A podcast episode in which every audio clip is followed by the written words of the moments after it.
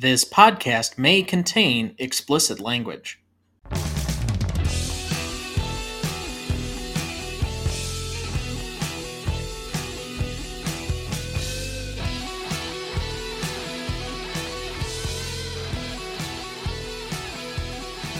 Welcome to the Greatest Movie of All Time podcast, the show that uses a unique grading style to redefine what the greatest movies are. I'm Tom Duncan.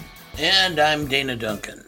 Tonight, for our 185th episode, we discuss the noir thriller Touch of Evil from 1958, celebrating its 65th anniversary.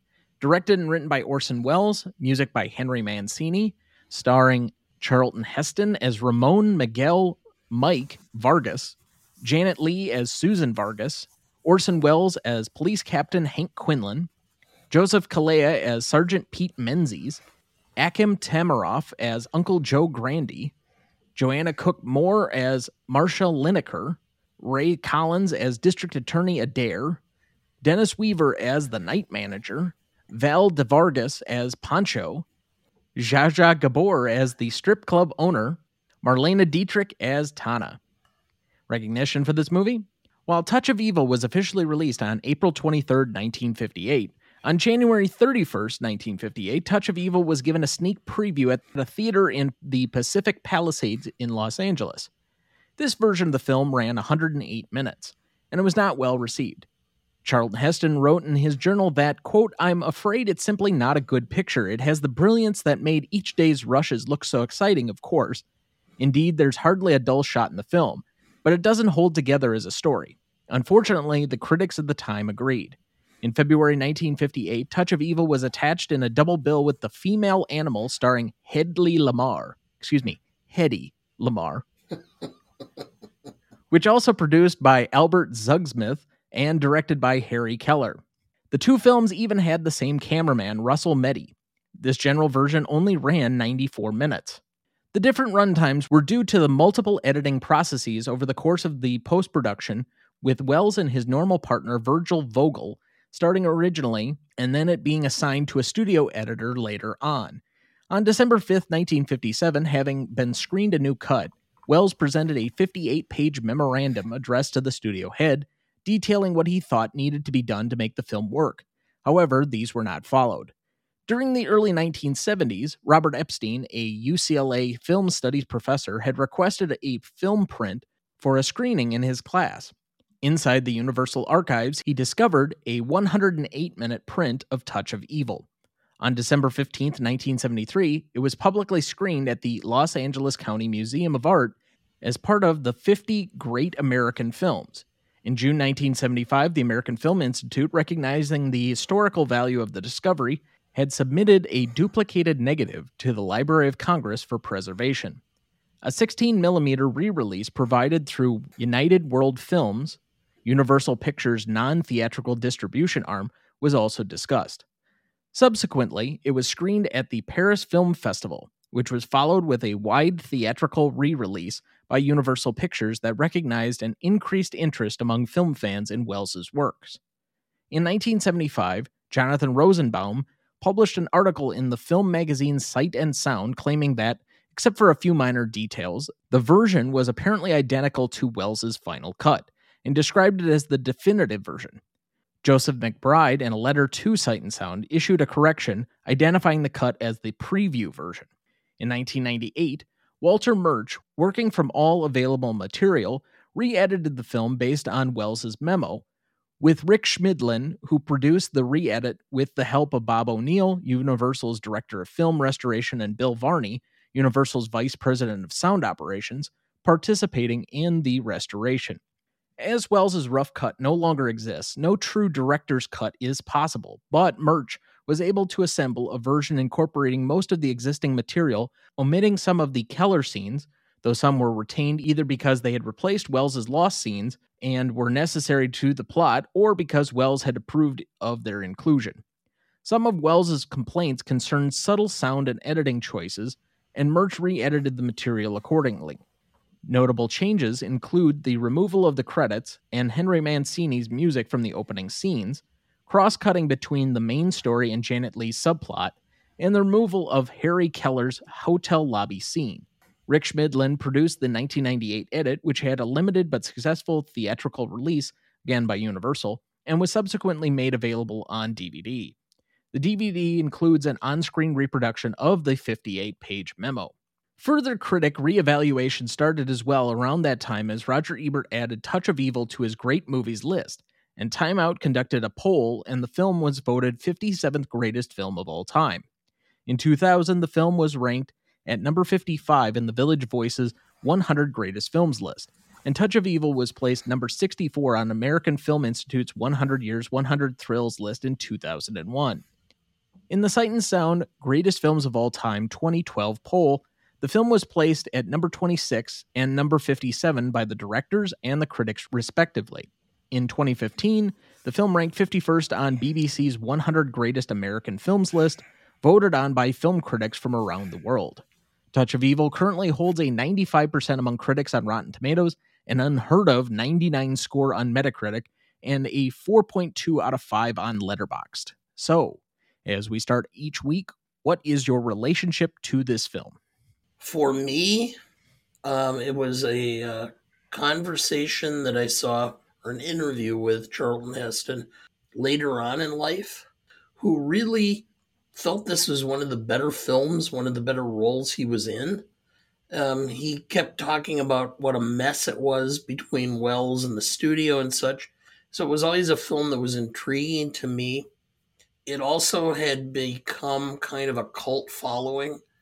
And having seen some of or read some of the uh, interviews between Bogdanovich and Welles, this film was highlighted as being one of those that he regretted that uh, he allowed the studio to have editorial control. So, but I had never seen the film. I'd seen excerpts of the film, I'd seen parts of the film that were presented, but I'd never seen the entire film. Actually, it was the first time watching it through. I watched the first half, then uh, because I had not finished it, I watched it again last night, and I started from the beginning with your mother and grandmother and so I've seen it one and a half times, I guess. So much like you, I came to this partially due to the performance of everybody that was in it from other things. So Janet Leigh, obviously, for Psycho, and which was a couple of years later, and I'd seen other Welles movies. I haven't seen some of his bigger movies outside of like Citizen Kane. I've seen The Third Man, which he's only an actor in. That's Carol Reed directed. But I also recently saw The Trial, which is from 1962 with Anthony Perkins, which, I mean, it's a Kafka adaptation, so it was a little strange to begin with. Yes. It was much more of a discussion piece film than I felt was necessarily a movie to be enjoyed. But that tends to be some of the films that are described or picked by my uh, discussion group are ones that to me feel like abstract art Yes. Either way, obviously knowing Charlton Heston from other things like Ben Hur, which came the year after this, or another movie we've discussed on the show, The Greatest Show on Earth. Yeah. Either way, I come at it from the standpoint of all of these people being together in a movie that was intriguing because the collection of people and the collection of talent is kind of outstanding for this kind of movie and it's a lot of people I would have never thought would have worked together. Like you give me Charlton Heston and Orson Welles by itself already I find that to be kind of an odd pairing from what I would normally think. Particularly by this point in Welles's career. Except Heston specifically asked for Welles to direct. I'm aware. And I also know I have an anecdote of Janet Leigh later as to how she got into this film as well. But yeah, I mean, it's just an assortment of people that they're big names connected to this. And I think some of it had to do with the fame and celebrity of Welles at the time. But this is, I think, his second or third to last, like, major studio film. He kind of dropped off after this. Well, he kind of did by himself for what he wanted to because he just got frustrated. I mean, when you stop and think about it, I was discussing this with your mom this morning, which is how big a per, a entertainer how big a celebrity Orson Welles was. In the mid 1930s, Orson Welles had like five of the top 10 radio shows out that he was the star that he directed, wrote, and starred in. In fact, they were on different networks because you had ABC, or excuse me, you had uh, NBC Blue and NBC Red, plus CBS and Mutual. And so Orson Welles had special permission from the city of New York to ride in an ambulance because he would have to go from one studio to another to perform live. At the same time, he's on Broadway doing productions where he's directing and starring and producing Broadway shows. And so he would ride around New York City in an ambulance with the siren going off so he could make it in time to go from place to place. That's how big he was. And then when he went to Hollywood and did Citizen Kane, he was as big a star as they as there really is. I don't I I cannot tell you from reading about him any star in today's world that would be as popular or as well known as Orson Welles was at that time. And that continued. Oh, I disagree. It would be the the level to which Taylor Swift is right now. She's uh, making the NFL. Okay, maybe, but I'm not sure. But Orson Welles was the kind of celebrity or the kind of person that everybody wanted to work with. But then when they did, sometimes they regretted the fact that they did because he was so temperamental. And I do believe that it had to leave a lasting mark for him that he got carte blanche on his first film and probably never got it again. Not fully, not to that level. I, I think he was like 26 at the time that he got that he did Citizen Kane. That sounds right. Yeah. I mean, I don't know if they had the Tony Awards back then, but he was like a major hit in a Broadway production at like 19, playing the part of a man who's in his 40s. So he was huge. I mean, um, he was as big a star as the, there was in, on radio and on theater at the time that he started in Hollywood. No, I get that. But circling back to this, it's one of the films that among his, like, there's probably two films that I would cite that are commonly referred to as like the holy trinity of Orson Welles. It's Citizen Kane, probably at number one for most people. It's this and then The Magnificent Ambersons. And then The Third Man just as an actor, but not necessarily as a director. I look at that as a much different film. While it does distinct camera work, it's not to the same level of, I would say, almost unicorn like camera work as Citizen Kane did at the time it was made, and that this is kind of doing at the time it was made. Yes. So then, what is this movie about?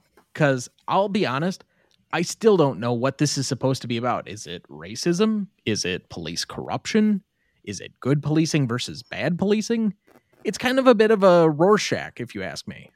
Yes, but I mean, I don't know offhand what Welles's IQ level was, but my understanding is is it was per- pretty much off the charts. My guess is is he just loved doing projects or productions that allowed each person to see something completely different and he played into it. I should mention Wisconsin's own Orson Welles. Yes, Kenosha. Yes. So is Orson Welles actually a good actor? Well, we'll get into that when we talk about our best performances because I think Orson Welles was a absolutely phenomenal actor. I'm a little bit more mixed. I very much enjoy The Third Man, but it's mostly because of Joseph Cotten. It's not because of Orson Welles. And while I have started to come around on Citizen Kane, it's not because of him that I necessarily would like the movie as much as a lot of the supporting acts in that film. So, again, this is one where I think this is actually the best acting performance that I think I've seen him give in any of the films that I've watched of his. This is actually something where it felt layered and that he was doing a little bit more. But it's always kind of like an iffy thing for me. I again, I don't know how to judge acting. I will say that full stop. I've always had a difficulty with trying to figure out what exactly am I supposed to be judging here. But, you know, okay. Well, you add to that the Paul Masson commercials he did in the 70s. And wow. You, you totally lost me on that one. Way over my head. Any anybody over uh, about fifty is gonna chuckle because they'll remember those Paul Masson commercials where you go, "We serve no wine before it's time." Okay. So, do you want to get further into the weeds on this film? Do you have a plot summary ready for us? I do. In Touch of Evil, director Orson Welles crafts a gripping, noir infused masterpiece that immerses the audience in a world of corruption, betrayal, and moral ambiguity. Set in a seedy border town on the US Mexican border, a car bomb explodes on the American side of the border, setting off a chain of events that exposes the underbelly of law enforcement and political power.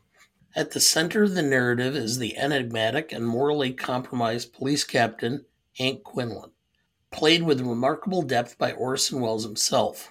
Quinlan is a brilliant detective known for his unorthodox methods, but his obsession with bringing criminals to justice has led him down a dark path of manipulation and deceit. He's a character who personifies the blurred lines between good and evil, justice and corruption. Opposing Quinlan is the charismatic and determined Mexican narcotics officer Mike Vargas, portrayed by the charismatic Charlton Heston. Vargas is determined to solve the bombing case and is willing to confront the pervasive corruption that infects both sides of the border. As the investigation unfolds, Touch of Evil delves into the themes of racial tension, prejudice, and the abuse of power, all set against a backdrop of gritty urban decay. The film's supporting cast includes Janet Leigh as Vargas's wife Susan and Marlene Dietrich as the mysterious fortune teller Gypsy. Adds depth to the story and further complicates the moral landscape. Touch of Evil is a cinematic tour de force that continues to be celebrated for its complexity, social commentary, and innovative film techniques. It's a film that leaves a lasting impression by challenging viewers to question their own notions of justice and morality in a world where darkness lurks just beneath the surface. Orson Welles' Touch of Evil is a timeless classic that remains a must see for cinephiles and lovers of thought provoking cinema. Thank you. Did you know? Janet Leigh's agent initially rejected her participation in this film due to the low salary offered with even consulting the actress. Orson Welles, anticipating this, sent a personal letter to the actress telling her how much he looked forward to their working together. Leigh, furious, confronted her agent, telling him that getting directed by Welles was more important than any paycheck. Did you know? The opening scene took an entire night to get right, mainly because the actor playing the customs officer kept blowing his lines. It was beginning to get light on the horizon when Orson Welles made the final take of the night, saying to the cast, All right, let's try it one more time. Then he looked at the actor and said, If you forget your line this time, just move your lips and we'll dub it in later. But please, God, do not say, I'm sorry, Mr. Welles. This is the take seen in the film. However, it is important to add that Welles categorically refused to consider firing this unhappy actor at any point, although Universal executives who were on the set repeatedly urged him to. Did you know? Despite popular speculation, Orson Welles is wearing makeup throughout the film. For hours every night, they'd add pounds and pounds onto him, and he used prosthetics for his face. He once said that he was late going to a dinner party at his house during the filming and arrived with his makeup still on. A famous actress approached him when he entered and, in all seriousness, said, Orson, you look wonderful. uh, okay. Did you know? This film was screened at the 1958 Brussels World's Fair, where judges and then critics Jean Luc Godard and Francois Truffaut awarded it the top prize. It was said the film was a great influence on starting Godard's and Truffaut's illustrious careers both of whom within a year went on to make their first films Breathless from 1960 and The 400 Blows from 1959, respectively. Did you know? The entire film was shot on real locations, apart from the 10 minute take in the Mexican shoe store clerk's apartment, which is actually on a set. The studio wanted the entire film to be shot on sets, even going so far as to build numerous locations on its lots. But Orson Welles insisted on filming in a real city, settling for Venice, California, when he couldn't get his initial choice of Tijuana. Yeah. I think it would have been a much more challenging shoot had it been in Tijuana. Uh, yes. Having been in Tijuana. I don't think mom would have watched this film had she known it was filmed actually in Tijuana. No, that's the one, the one, the one time I've actually watched her completely freak out about travel. Okay, I was gonna say the one time you actually watched her freak out. What this week? Uh, no comment. All right, with that, we will take our first break and we will be right back. Before we jump back into the episode, next week for our 186th episode, it's our Halloween episode for the year, and we're returning to our favorite Alfred Hitchcock for a discussion on The Birds from 1963. Directed by Alfred Hitchcock, written by Evan Hunter, cinematography by Robert Burks, starring Rod Taylor, Tippi Hedren, and Jessica Tandy. You won't want to miss that one, so watch ahead of the show by searching the Reelgood app to find where it's streaming for you. That's R E E L G O O D. You think you can get mom to watch that with you? No, she hates that film because it scares the crap out of her every time she watches it. I've openly said that it is the most claustrophobic movie I think I've ever seen. Uh, everything I've read about Hitch is that he does some of these films with a specific purpose of making people uncomfortable because he thinks it's funny. And I think we've created a film that really does that for a lot of people, including Tippi Hedren. Yes. Well, the reason I state that it's one of the most claustrophobic films that I think I've ever seen is because it's like the film version of if you were being attacked by a swarm of anything and you start like flailing around and like pushing your arms in all directions trying to get things away from you, even when it's like a couple of bees. That's the entire movie on screen. I could only imagine if somebody recreated the birds but put it in 3D, how that would go. Hmm? Like that would be something James Cameron would do and would absolutely terrify everyone. Although I can think of a response to that that would not be as bad, which is in the meaning of life, where the guy is sentenced to death and he gets to choose his form of execution, and it's to be chased off a cliff by a bunch of naked women. That's not so much a swarm where it would be going around your head as it is like a flock or a pack. That would be an interesting swarm, though, to uh, have. I mean, if you could pick your own death, which way would you go? Oh, why are you doing this to me? Be- I have an answer, but I can't say it. I really can't. Because it would be so inappropriate to you and to our audience who knows one of the uh, regular guests would be necessarily involved. I think you've pretty much outed yourself right there. uh, yes. Uh, as far as it goes, I mean, yes, that would be a, a great uh, ending, so so to say. But I think for the most part, I'd I'd love to just go to sleep one night and never wake up. Well, let's just put it, let's just put it this way. When I was about seven or eight, I had been a fan of the uh, TV show Sanford and Son, and I happened to find a comedy album of Redd Foxx, who was the star. So of course I bought it because you know, hey, let's just say that Redd Foxx's comedy album is nothing like Fred Sanford, and uh, the the term "come and go" at the same time was in the film or was in the comedy album. Okay, moving on. You can take that out. I don't really know how to transition it if I don't leave it in. Uh, yes. Best performances up. Who did you have down? I have Orson Welles. I thought he made the film. His character was so sleazy and so just despicable. at the same time, you knew that he was accomplishing something. And so you kind of had this admiration, but it was done like you were holding your nose at the same time. And having watched this film, it was prescient. I mean, this film basically outlined what I think took place in the OJ trial. Yeah, that was exactly my thoughts. Is okay. First off, I agreed with you. I thought it was Welles, not necessarily because of any one moment of excellence in this one, although I think it's his best acting performance, as I mentioned before, but just in the totality of everything he contributed towards the film.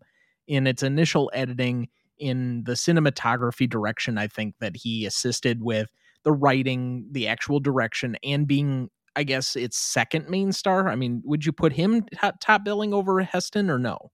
it was at this point in time difficult because Heston was so well known and so well regarded in Hollywood. I'm just talking who actually has the the most lines or the I guess who would be the protagonist. I think well, I guess he's the protagonist, but he's the protagonist. Heston would have been the star, but I don't I didn't think Heston's performance was that memorable. Well, we'll get to that in a second because I, I have some comments on that. But that being said, getting to to the the prescience of uh I immediately thought of Mark Fuhrman. Yes. I, I thought immediately of Mark Fuhrman upon kind of the the scene that for me flips the movie, which is when they actually frame him with the dynamite in the shoebox. And for me, this kind of I wouldn't say like opened eyes or did anything else. Yes, it's a little bit ahead of its time as far as what our understanding of police corruption, police malpractice has been. I think we're in a much different place as a society to evaluate this type of movie than they probably were at the time. Like 1958 was probably not a glory day to be questioning the police and police tactics. But it leads to one of the few remaining questions I had about the film it's a throwaway line that the guy that they do arrest and that they framed actually did the act. Oh, wow. So that's okay. So we're just basically supposed to accept, yeah, his tactics were bad, but okay, he still got his guy right. But what about all the other cases where he framed people? Well, at least his comment was, I never framed a guy that wasn't guilty. How do we know that? Well, there was maybe circumstantial evidence at best for getting the framing on this guy. It just happened to work out.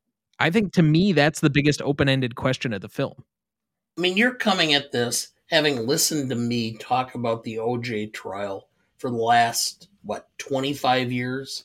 Most of my understanding of the OJ trial is not from you, but it's on the OJ Made in America documentary. Mm. I had said all along I had these discuss- these conversations with oh our minister's wife Sharon. You know, I kept saying over and over, I have no question that he did it. the problem is is that the LAPD for years has been manufacturing convictions by planting evidence. And no defendant ever had the resources necessary to prove it. Well, now OJ does, and so, of course, he hires a team of lawyers who can substantiate that this evidence was planted. And as a result, he is uh, he is found innocent uh, or is not convicted, whatever, not guilty, however you want to phrase it. As a defense attorney, you might want to know the term acquitted. Yes.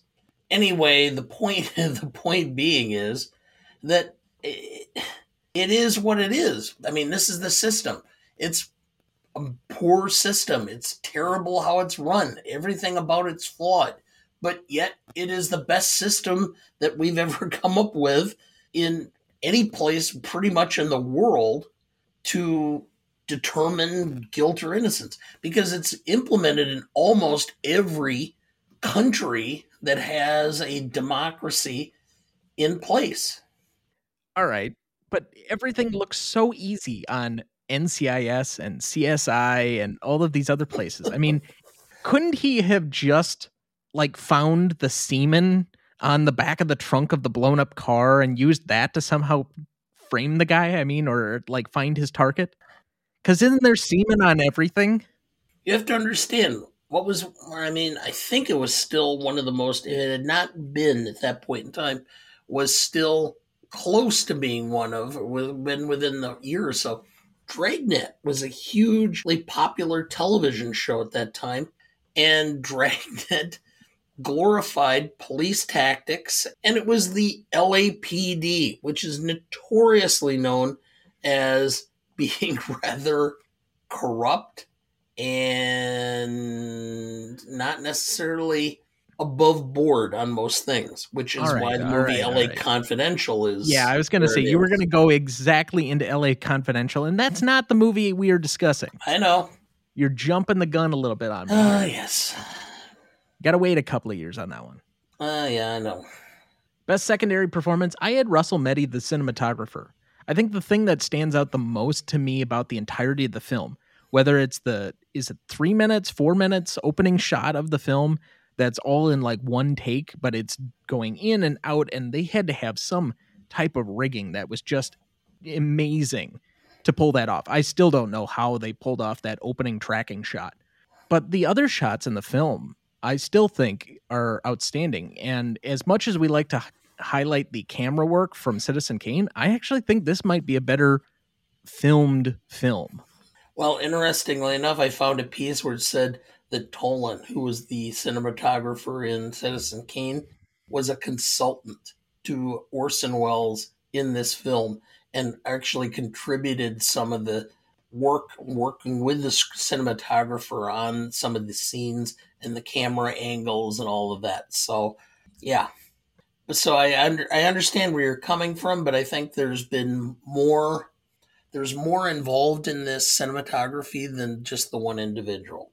But he still, regardless, it's his name on it, did a really good job. Right. I had for my best secondary performance Joseph Calleia. It was you know everything I read. He is a long time had been a long time stage actor, had done a few films, this is considered by most to be his finest work as a film actor.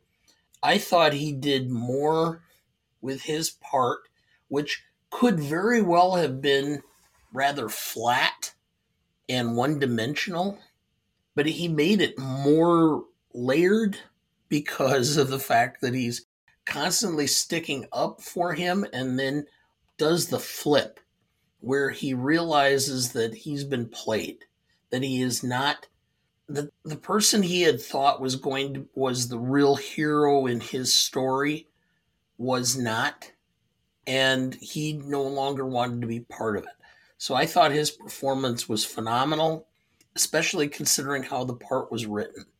He's one where i'm a little bit undecided on kind of how to take his character because i think obviously he's important to the plot but most of his character as a how his character is doled out is either early on in kind of the various exposition in the film where it doesn't feel like there's a lot going on other than very basic exposition but he somehow becomes an important character by the end of the movie and i'm not sure how we ever got there.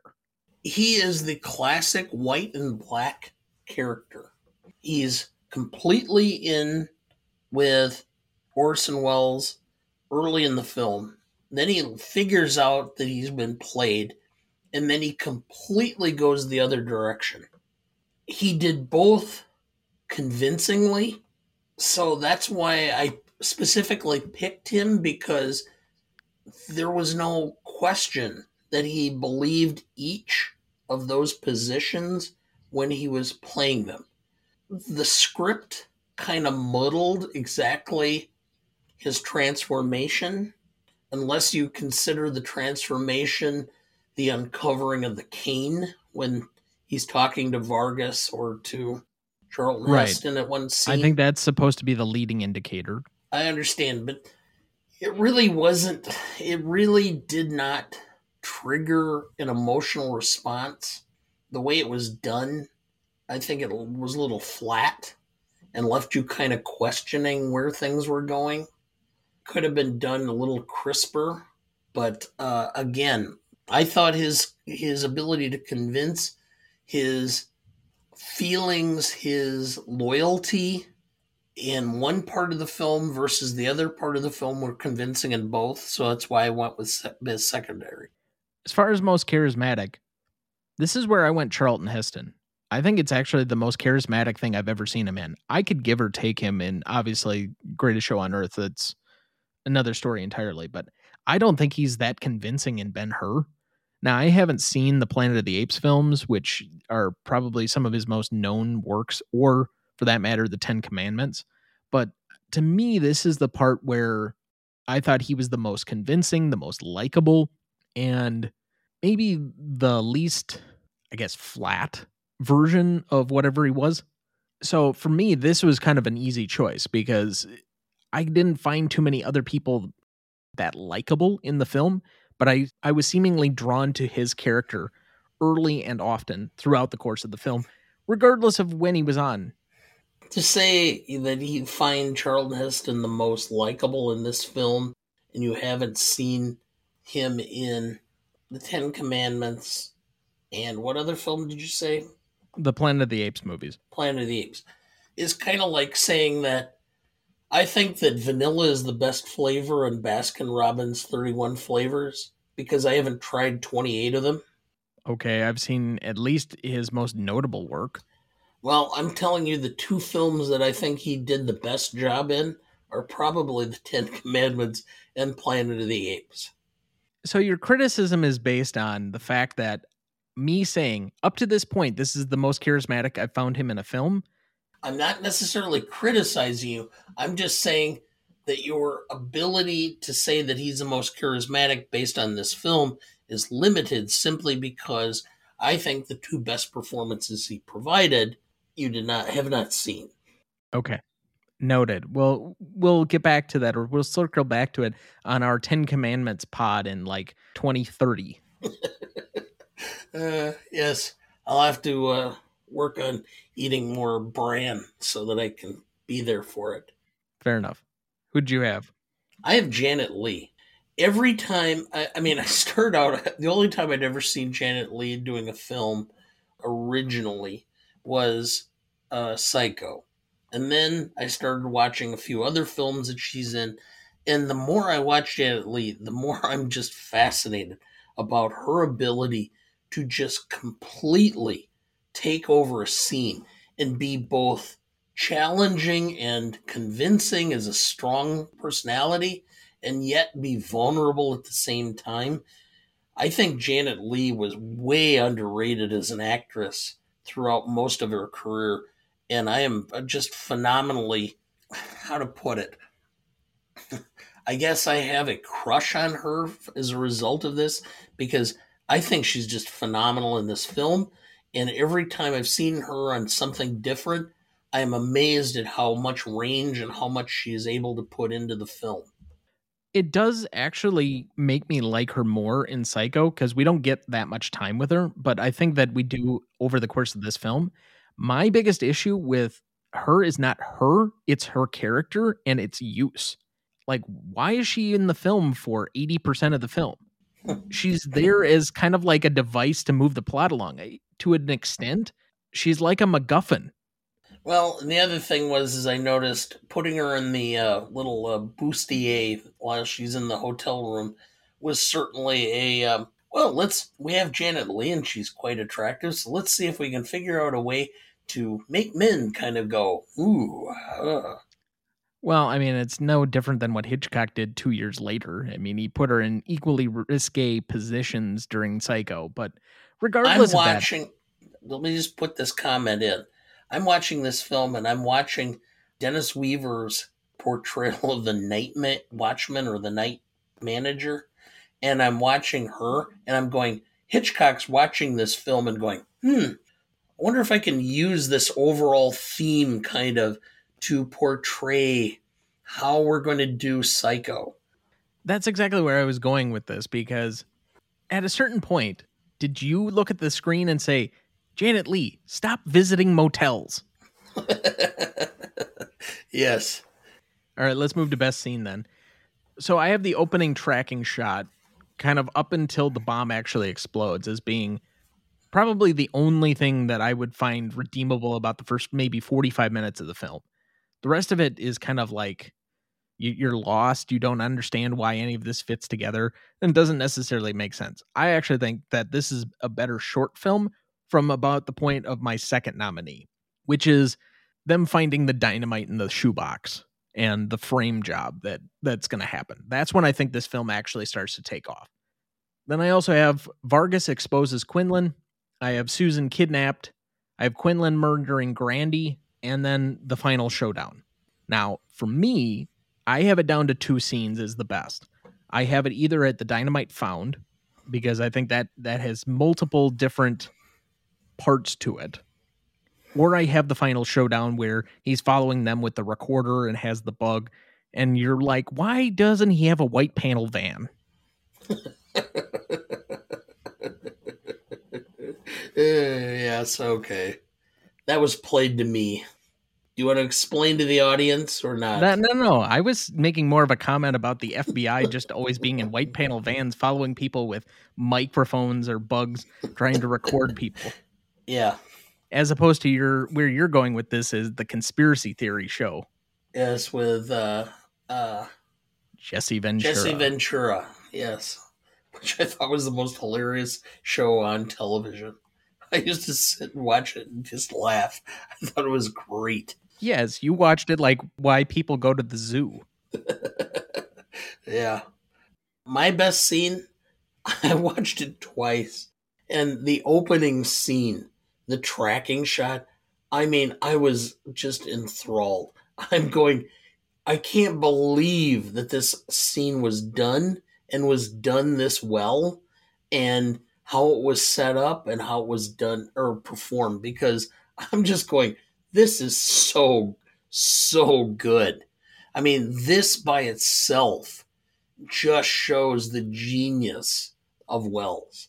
If, if this was his conception of how to set this up and how it was going to be performed and set about and everything, just was phenomenal.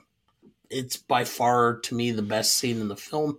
It's not indelible necessarily, but it's the most memorable to me because you know, anybody wants to talk about cinematography and how to set up and how to do tracking and all this, this scene is going to come back as being one that I have to point to as being incredibly well done and memorable. I remember freshman year of high school, I had a band teacher that lived by a certain mantra. People don't care how you do in the middle you could screw up badly and it won't matter because they only remember how you begin and how you end.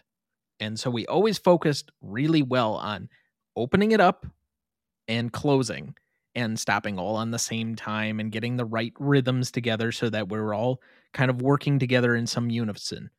And for me, I very much felt that that's probably the reason that I like Christopher Nolan as much as I do.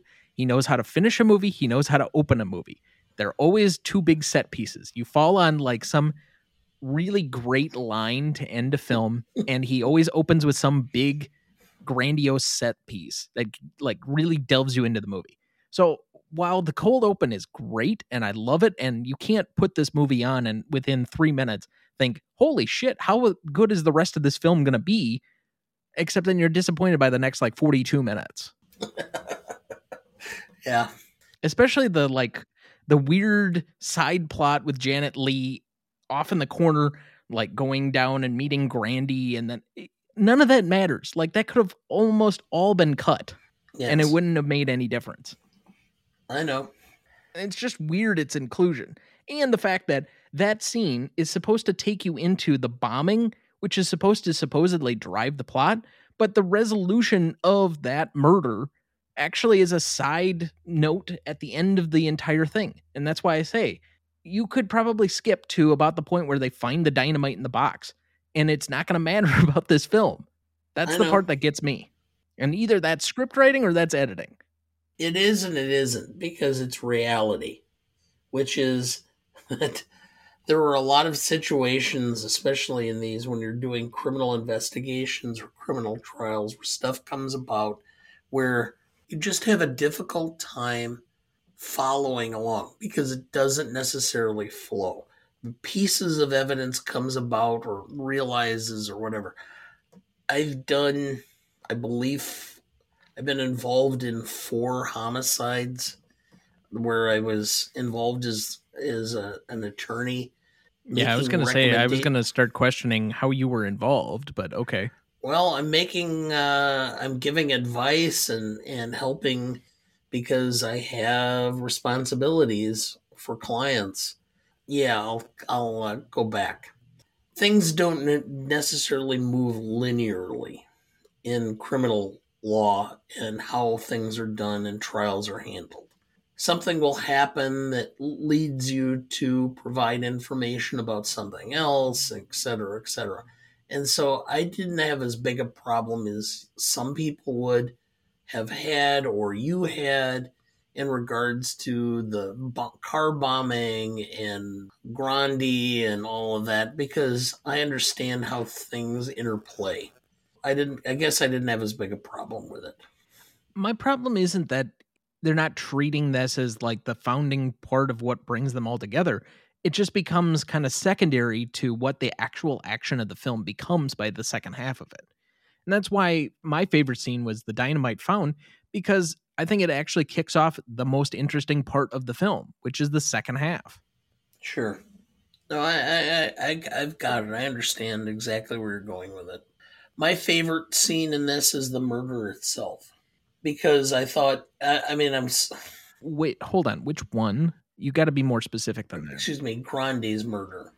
Okay. Hank murders Grandi and is attempting to frame Vargas, or at least implicate Mrs. Vargas. However, it was unclear exactly what his intent was or how he was going to handle it. But at the very least, to me, that's probably the most or my favorite scene because it's clearly where the film turns and it becomes clear where Hank has crossed the line. Well, see, for me, I I already felt he was way over the line when it came to the dynamite found. Okay, but this is only him extending that because it's kind of a panic move for him to go quite that far. I mean, it's one thing to plan evidence; it's another thing to actually commit a murder and to try and get yourself out of kind of an extorted situation. But that's why I also think that that particular scene is my most indelible because I think it's the most auteuristic of the entire film.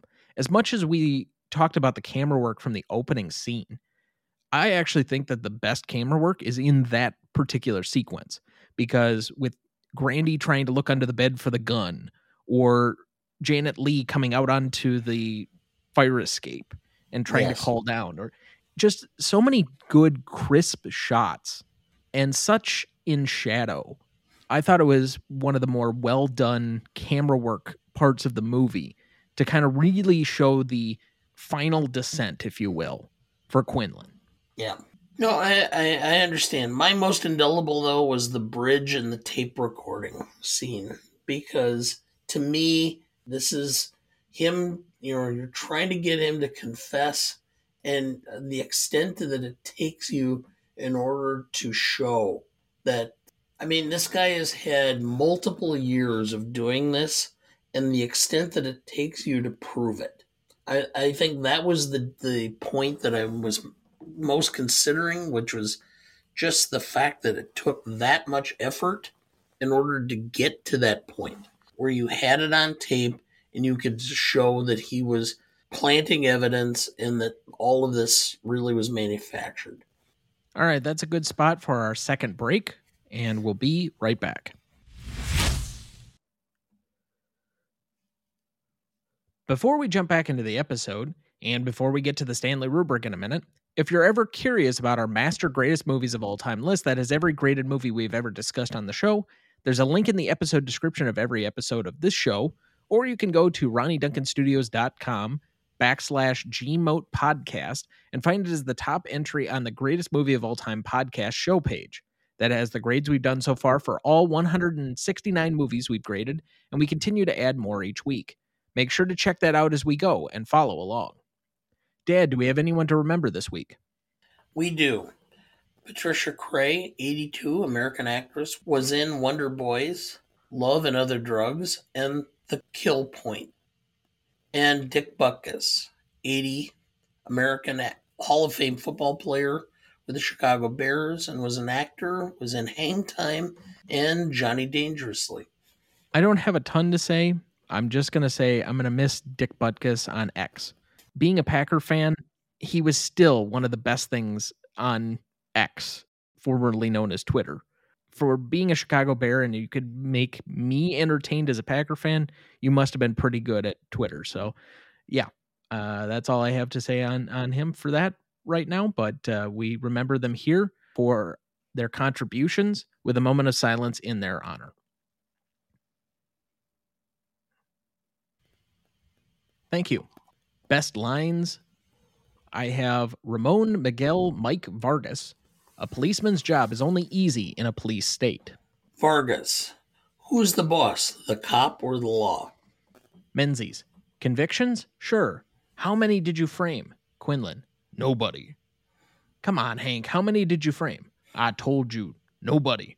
Nobody that wasn't guilty. Guilty. Guilty. That's all I had. Oh, I have two more yet. Menzies. All these years you've been playing me for a sucker, faking evidence. Quinlan. Aiding justice, partner. And then finally, Quinlan. My game leg is starting to talk to me. Yeah. All right, let's go to the Stanley rubric then. Legacy is up first. Do you want to go first or second? Go ahead. So, as we mentioned before, this is probably Welles's second or third most famous film with the magnificent Ambersons, but how many in the regular public would even know the title, let alone the story? I think there's reverence in the cinema historian and critics crowd for this, but not much elsewhere. So, on that backing alone, I'll go a little bit higher on the industry and I'll go a four, but I'm going to go a one on the audience to give it a five overall. So I have pretty much the same score, except I went with a 4.5 for the industry, simply because it's in the registry and and critics really love it and it's really ranked high and and Welles's position as a director has become pretty significant. But the public is a one. And in fact, I almost went below a one. I almost went 0.5 because this is a film where no one has heard of it unless there's somebody who watches a lot of film. No, I'm definitely with you there. I thought about going lower than a one, but yeah, yeah, I'm a 5.5. I think the only way I'm going to go lower than a one on a legacy is either the film is so completely unknown or it has a negative like legacy score. Maybe that's where the delineation needs to come down. So I think you're at five and I'm at 5.5. Wow, you listened. Yes, I do. And I did. Do you need help with the math? I think I'm good. Okay.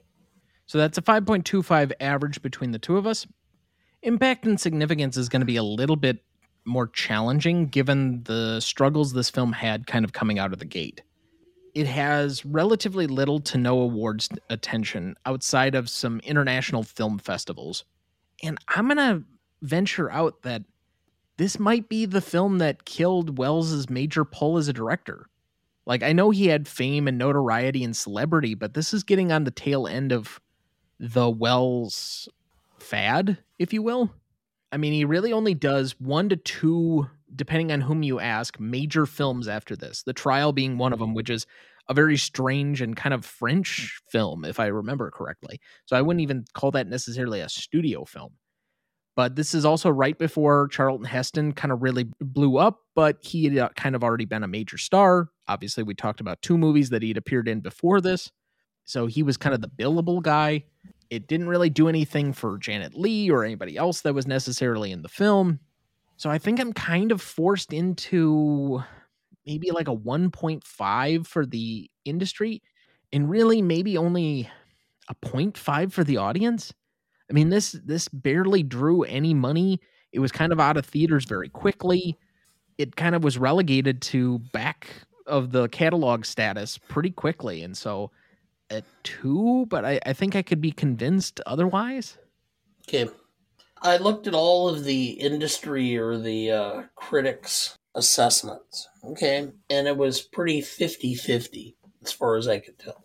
Um, there were some that thought that Welles's overall genius impacted the film, but the film was a little discombobulated and really laid flat. Um, so I kind of went down the middle of the road, so I went with a 2.5 overall, simply because there seemed to be even the people that were negative still said there were certain aspects of the film that was very well done and was uh, worth seeing. So you have a 2.5 for the industry. That's not what you said. You said overall. No, excuse me. But that's not what I meant. Okay, but 2.5 for the industry. For the public, I looked it up. Uh, and I actually did the research to determine what the overall box office was there were 177 movies released in 1958 that were released by major studios. This was number 29. So it actually drew better numbers than a lot of films, quite a lot of films. But it was still nowhere near the top. I mean, Vertigo was 10, and it was not considered a well received movie. So I went with a two simply because it was better than a lot of the films that were released that year, but it was nowhere near anything that was uh, significant as far as impact or significance as far as box office. So overall, I'm talking about a 4.5. Just weighing my options here. I think, yes, your research turned up a few factors that I didn't find myself. And that's why I was open to having this be a, an open discussion as opposed to a firm number. I still think that 1.5 of the industry is probably warranted given that this I can understand your point. Well, it's not just so much the awards attention cuz I know you've said the awards attention becomes a big factor sometimes when you do this category, but it really shouldn't because I think after episode 5 or episode 6 of this program, so going back almost 4 years, we eliminated the awards or the recognition category, so it shouldn't actually be a factor per se, but it can be a a sort of signifier of what people thought at the time. My issue would be that even the positive reviews, quote unquote, would be like, well, there are some moments of brilliance, but the film doesn't really hold up completely together. And even when Charlton Heston's kind of like backtracking immediately with like, oh, this this may not be that good of a film.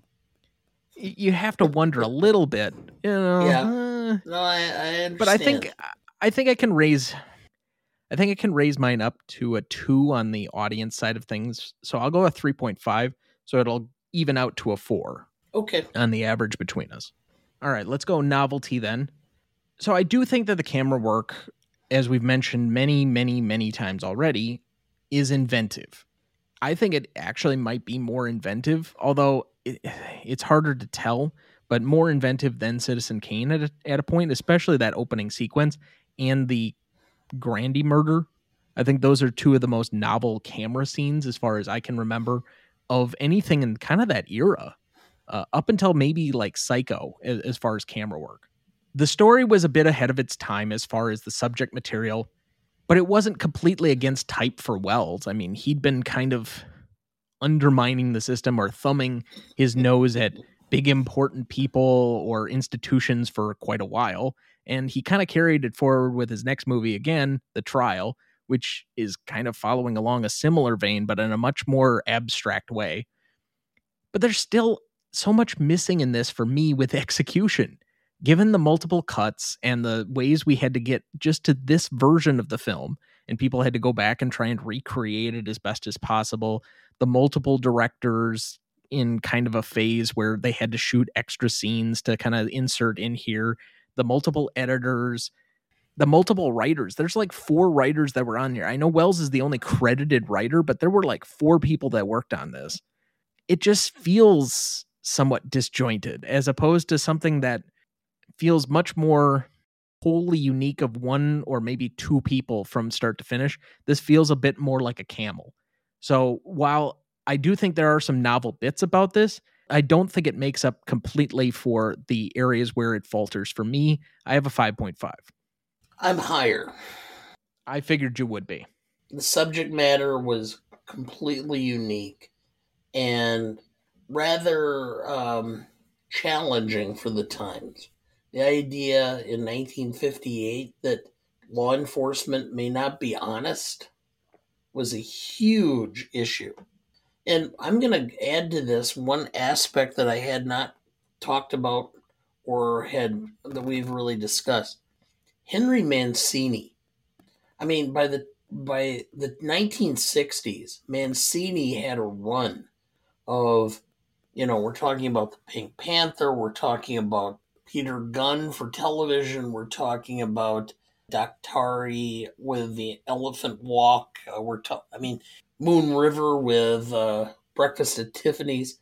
This is one of the films where I really think the music really set a tone that really kind of married the shot with the music more. I mean, yeah, we had a lot of music and a lot of music building towards it, but to me, this was more of a wedding of the visual with the music itself than any film I could remember up until this point in time. And I think it kind of set us a, a tone that Mancini used throughout the 60s with some of the other work he did, where he actually developed and, and prepared music that kind of built upon the visual. So I went with a 7.5 for novelty because the camera work was phenomenal. Um, the music I thought really kind of wedded the visual and the music together and the subject matter was something completely off the norm from where things were in the very traditional Eisenhower 1958 year. I thought the music was kind of forgettable in this, mm-hmm. and I would highlight at least two other movies we've discussed, although we've only done one episode on one of them. But I think High Noon's a better union of music to actual storyline, and Rear Window has a great score accompanying it that really highlights what's the action going on on screen. I, I can understand your point, but I think there's just something about Mancini in this film. I can see the root of how things were done for him and for his great run in the 60s that was, I thought, unique. That's just where I am. So that's where I'm at 7.5. So that's a 6.5 average between the two of us. Classicness, I'll let you go first. Boy, did I have a problem with how Mexicans were portrayed in this film. Boy. There's a lot of stuff in here. So if I'm going to interject, just a few of the things that weighed on me in calculating this. If you just get past Charlton Heston playing a Mexican as the opening, who instead of using like Miguel, we all of a sudden have to introduce a Anglo-Saxon Mike into the equation. Mike Vargas, like he's uh, some extra from the set of like some Venice Beach film. But anyway, yes, the way they talk about the Mexican American border, like it's just so wide open compared to the politics of today and the fence or the wall or whatever you want to call it. The overt racism that's said, I mean, it's not quite to the level of being like way out there, but it's pretty damn close. You mean like dinner tables in a lot of American homes around Thanksgiving? Yeah, well, that's coming up for a lot of people after this episode. I think yeah, this is uh, like a month ours. ahead of time, but but how Janet Leigh's character is only in this movie to be a worry spot for Charlton Heston. She's carrying the plot line only along for how it affects his character. And at no other point in the film is she her own character. And again, she really needs to stop visiting motels by herself. yes. But this is where I would find something like the prescient nature of police corruption to be something that aids it back up just slightly, but it's still got its issues. I think this feels a bit dated in its subject material because of the location and the environment where it takes place and who's in it. This could have just as easily been a film that would have been in like Kansas and been just fine. But they put it in the story subject material right on the border, and they made some very conscious choices that I don't think hold up particularly well. So where do you actually come down? I went with a six. Interesting. Okay. I would have thought you would have been a little bit lower. Well, I, I, I could be convinced. I didn't want to be too preachy about it. Oh no, see, that's where I differ from you entirely. Even with giving a point back up for the prescient nature of the film, I just feel there are some things in this that feel just so much more dated than other films of the era and take me out of the movie in certain ways, especially given the politics and the racism and the other things that maybe it's not necessarily the movie's fault, but it also isn't in its favor. I still had two and a half points off from my baseline of a seven, so I'm at a 4.5. Okay. Well, I'm based on that and what you've commented. I'll go down to a 5.5. Did you need help with the math on that? Uh, are you capable of giving a, an average? I believe it's five. You are correct, sir. Ah, good. Rewatchability. I do think this is a film that could actually grow on me, though, with a few more visits. So I'm actually a little curious to maybe go back, particularly the second half of the film, but go back and kind of rewatch it. So this may be one in six months, eight months, 10 months, whatever, that I put back on and say, all right, I've had some time to kind of sit away from the film. Let's approach it now where it's my second viewing. And I've said for a while that usually my second viewing is the best version of me going into it. I'm no longer focusing solely on the plot, but all the other peripheral stuff. What does this movie have to show me? So I have it at about a 2.5 just because of my curiosity that's there. Like I'm not itching to go back and put this one right back on, but it's not that far away.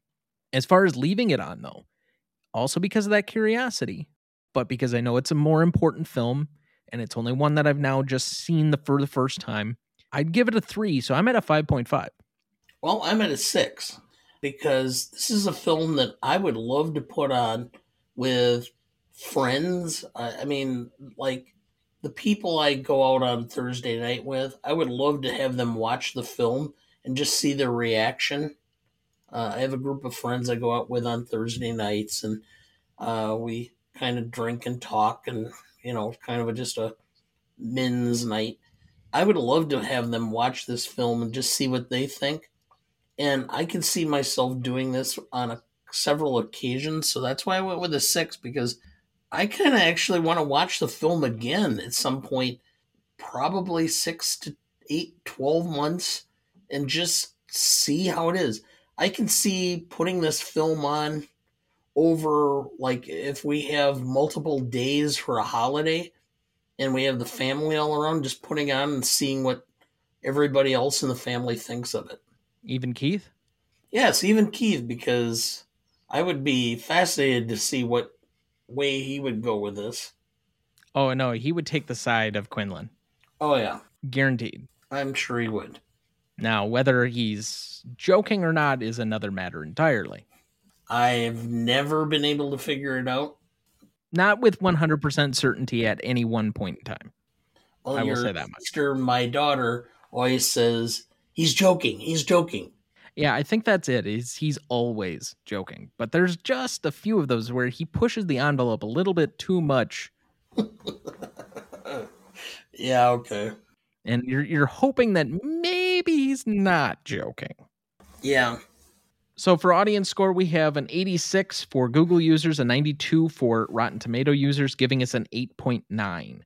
So to recap the categories, we have a 5.25 average for legacy, a 4 for impact and significance, 6.5 for novelty, a 5 for classicness, a 5.75 for rewatchability, and an 8.9 for audience score, giving us a final total of